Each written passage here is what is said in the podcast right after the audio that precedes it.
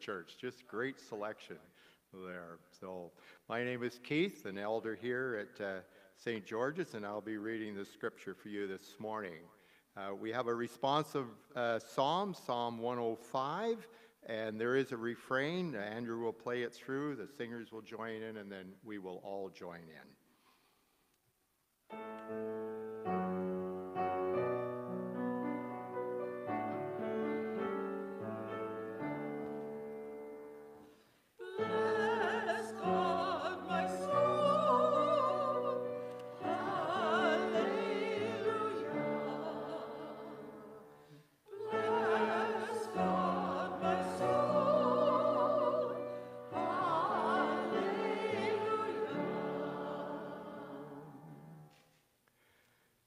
Thanks and call on God's name. Make known to the nations what God has done.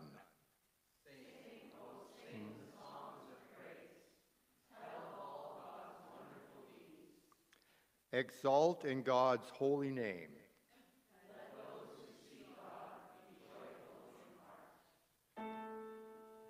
is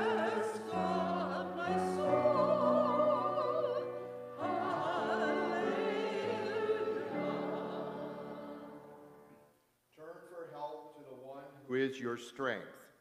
Seek God's presence continually. Remember the marvels the Most High the wonders and judgments God has given. O children of Abraham and Sarah, God's servants. O offspring of Israel, chosen of God.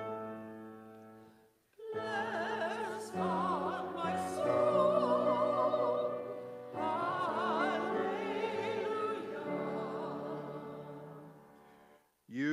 the eternal God. You are ever mindful of your covenant, the promise you gave to a thousand generations.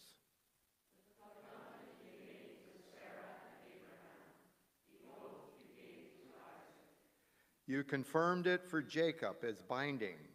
To Israel, your everlasting covenant you declared.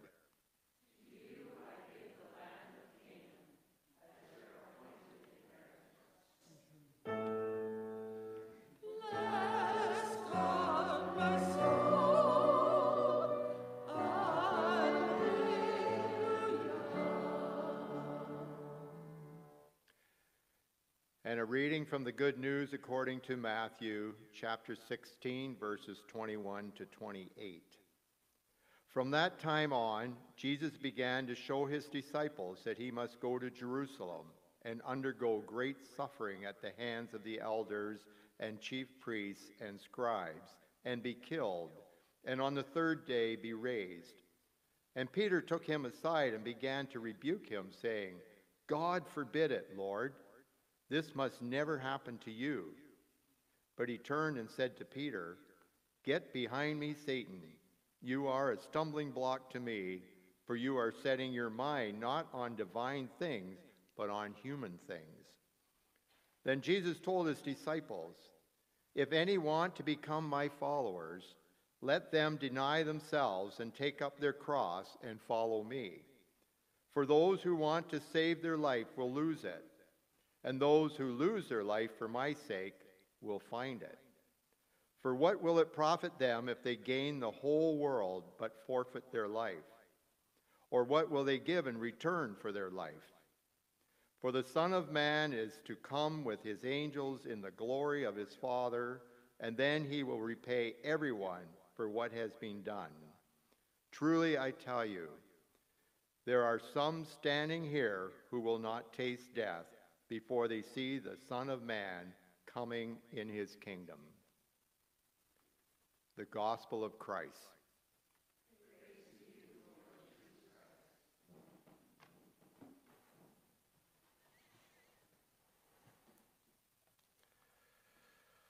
Let us pray.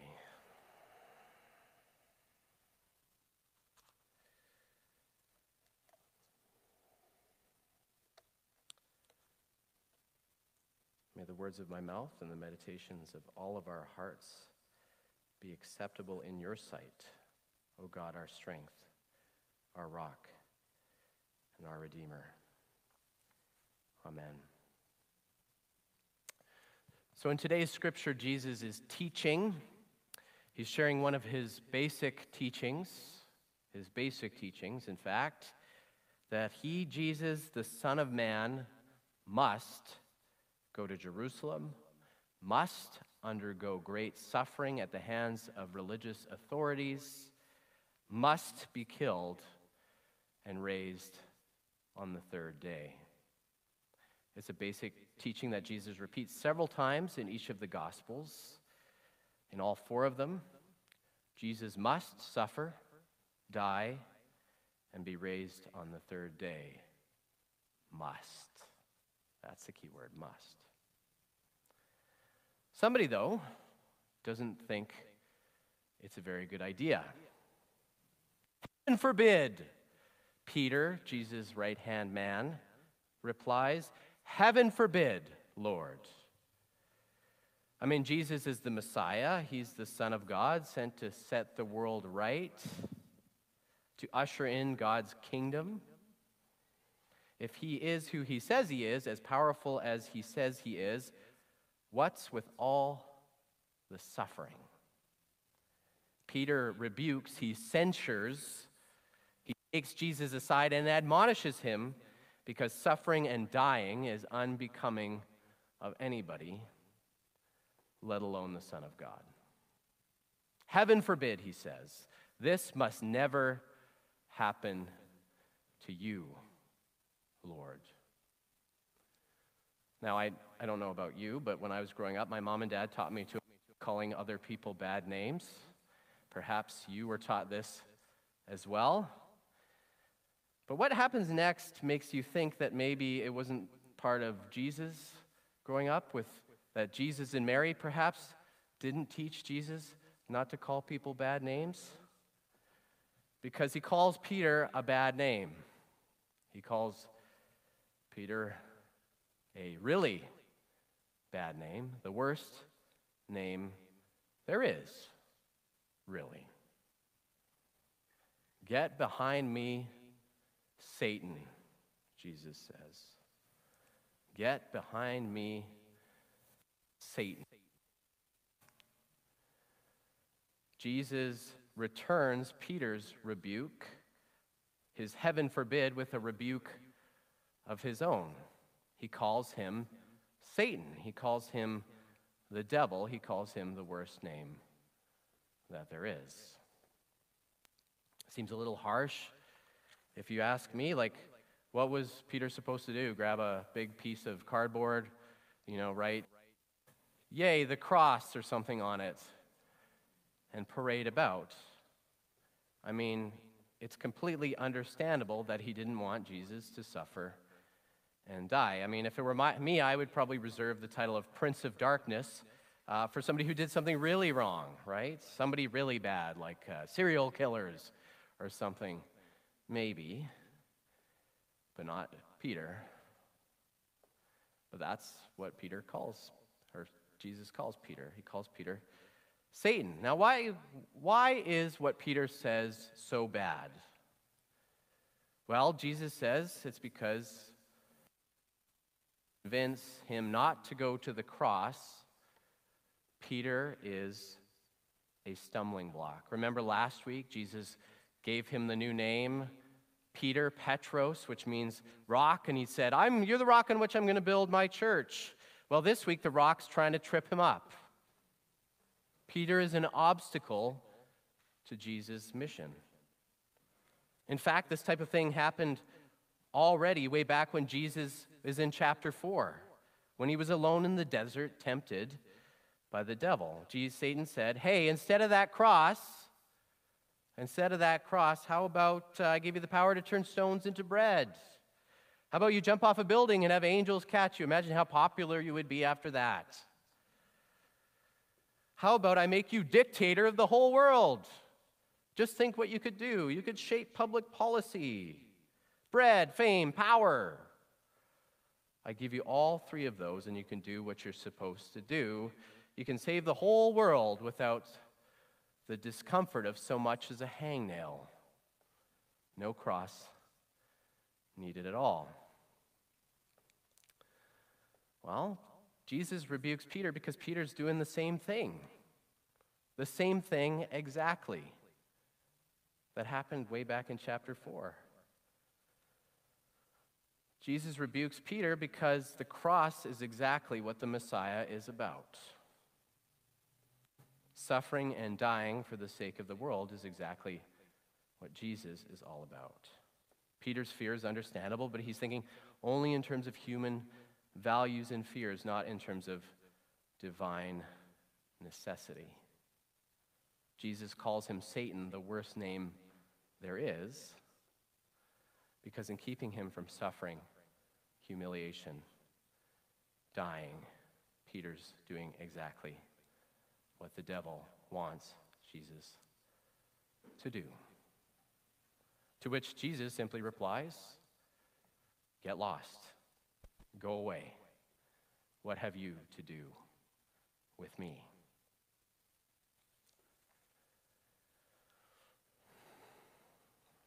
Now, like I said, these are pretty harsh words. They're hard words too. Hard and harsh, yes, but as hard and harsh as they may be, they're also necessary for Peter to hear. And they're necessary for us to hear too. We who want to be in that number, marching with the saints when they go marching in. Why is this teaching necessary? Because it reveals to us the greatest obstacle to God's work with us. The temptation of our own that gets in God's way with us, and that temptation is to avoid suffering at all costs. To deflect the cross, try to go around it, try to go under it, try to go over it, to try to avoid suffering at all costs. Now, maybe you've read the book Brave New World. I think that there's also kind of a terrible TV adaptation by the BBC. But it's this classic 1932 novel by the English writer and philosopher Aldous Huxley. It's what we might call a dystopia. A dystopia. As opposed to utopias, which are depictions of a good and perfect future, dystopias do the opposite. They show us a future that none of us would want or like. Usually there's some kind of oppressive totalitarianism usually as a commentary on the present. Think of the misogynistic do- domination of uh, Margaret Atwood's Handmaid's Tale, book burning in Bradbury's Fahrenheit 451, or the total mind control of 1984. Dystopias usually say, here's the world we're headed for if we don't change our ways. Here's the world we're headed for. Untold suffering awaits. The difference with Brave New World, though, is that it is cheery, it's sing songy. Hunger has been abolished. Everyone's encouraged to sleep with everyone else, saving everybody from the difficult sacrifice of monogamy. Somebody said, oh. oh. The struggles of parenthood have been taken over by the state Everyone has free and unlimited access to this drug called soma, which in Greek means soul, body, soul. You just pop one if you're depressed or anxious, and it goes away. If you have a disagreement or a fight, pop one of those, and you'll erase any kind of discomfort, and you're back to doing whatever you were doing before. Workers have been even selectively bred to enjoy the drudgeries of hard labor Every difficulty in life has either been erased or it's been managed away. The problem in this dystopia, this utopia, is that there's no freedom to do otherwise, nor any purpose to anything. There's no marriage, there's no parenthood, there's no Shakespeare, no poetry outside the prescribed propaganda, it's a dystopia because they have everything that they could ever possibly want. They're safe and fed, sex free slowly on tap. But in order to be protected from the suffering, they've traded away everything else. There's one character who's appropriately called the savage, who's raised on an indigenous reserve outside the supposedly perfect society, and he remarks on the empty ease of just drugging yourself. What you need, he says, what you need is something with tears for a change. Nothing costs enough here, he says. Nothing costs enough here. Everything in life worth having costs something. And in this dystopia, nothing costs enough. Now, truth to be told, Huxley wasn't a conventional Christian of any kind, but he understood the temptation that Jesus describes. He knows we'll trade our independence if it means we don't have to worry about where our next, next meal comes from. He knows we'll risk the slavery of addiction to escape the terror and anxiety of our traumas. He knows we'll sacrifice the well being of our neighbors and creation rather than practicing generosity and sacrificing our own comforts. He knows we'll drop the difficulty of deep relationships for momentary satisfaction, the beauty of children for the terrifying responsibility of raising them. He knows that we'll trade freedom itself if that means we can be shielded from suffering, heartache, and pain. Like Jesus says, those who want to save their life will lose it. For what will it profit them if they gain the whole world but forfeit their soul, their life? And the answer is nothing. Nothing at all. To cut ourselves off from suffering is to somehow cut ourselves off from God and to sacrifice everything worthwhile. Peter's temptation is our own, perhaps the worst temptation of all. What use is it to have everything in life safely locked away, but nothing that truly counts? Brave new world. Now, it's clear that if we want to live, want to truly live, it means that we somehow have to embrace our suffering rather than avoid it. Take up your cross, Jesus says, and follow me. Again, a harsh, hard saying, but one we always need to hear. Does this mean that all suffering is good? No, of course not. Jesus' death may have been necessary. God may have used it for the redemption of the world, but killing God's Son is the last thing anybody would ever call good. Or does this mean we should go out looking for suffering, seeking it out and searching for it? Should we start seeking out shame, commence hunting down heartache, pushing away pleasure, and pursue pain? I mean, in, the, in some way, the answer is, is yes. In one way, it is. Seeking out the least, the last, the lost, and the poor, the widow, the orphan, helping to bear the burdens of our brothers and sisters, we're called to pursue the cross of neighborly love. So, yes, in some sense, we are to seek out suffering. But in the broader sense, the answer is no. A lot of commentators throughout the ages point out that Jesus never goes looking for the cross. He doesn't avoid it, but he never goes looking for it. Rather, it's the fallen world that gives it to him.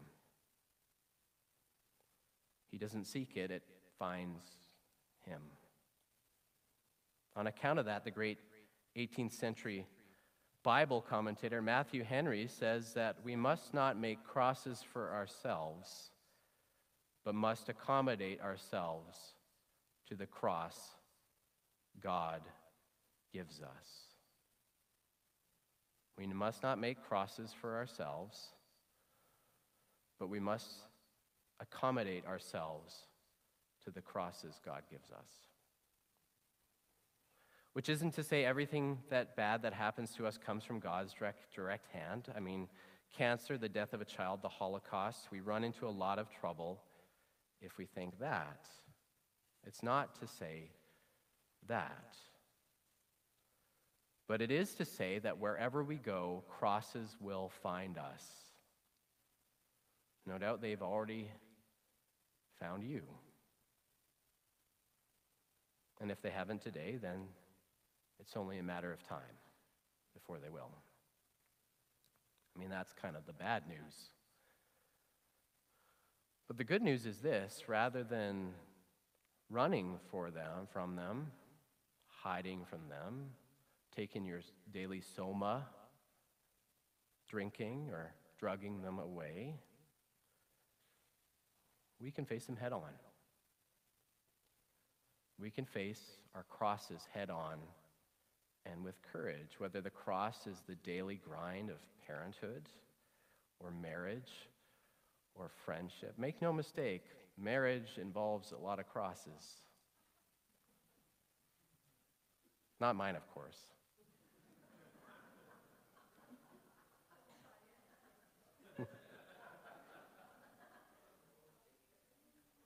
I mean, whether the cross is leaving our comfort zone to help carry the cross of our neighbor, whether the cross is cancer or loss, whatever your cross is, the good news is that rather than running away, you can take it up.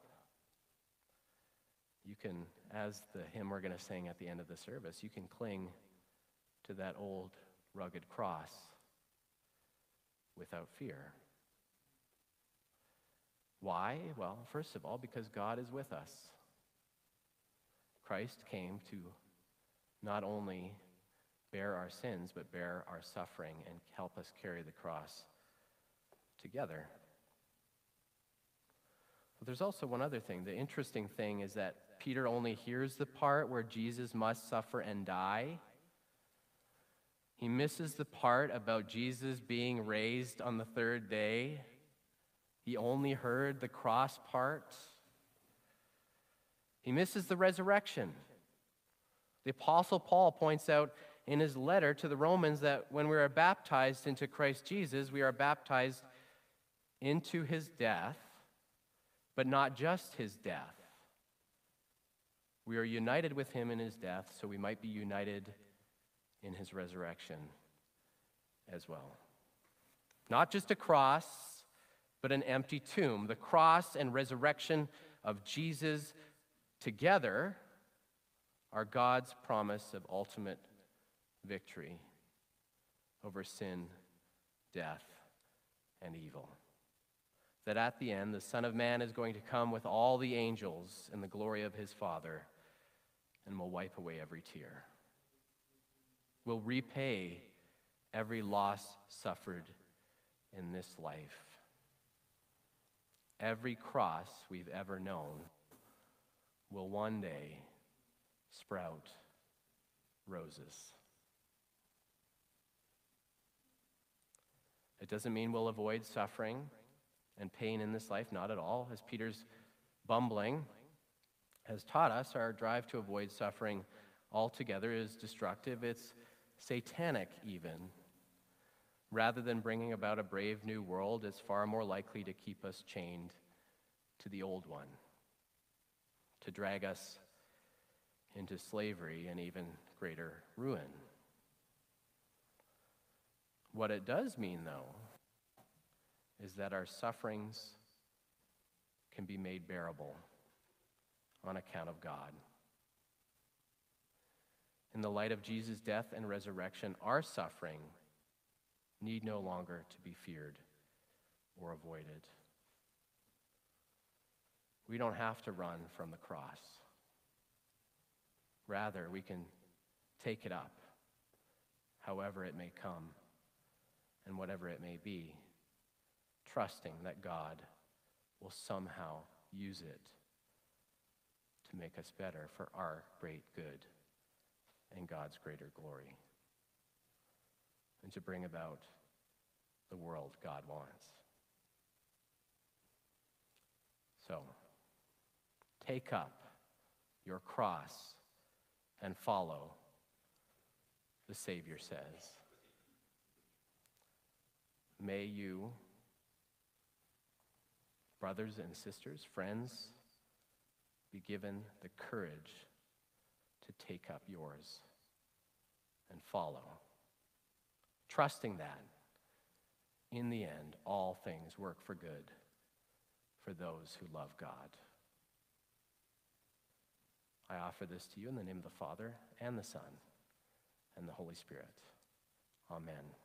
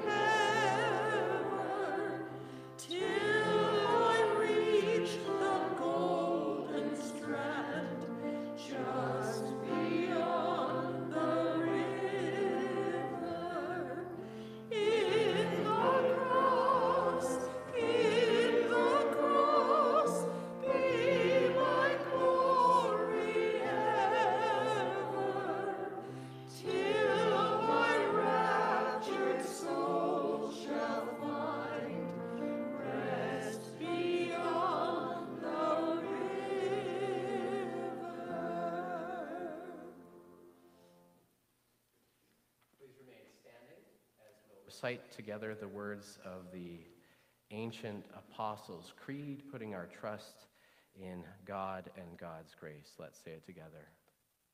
I believe in God, the Father Almighty, creator of heaven and earth.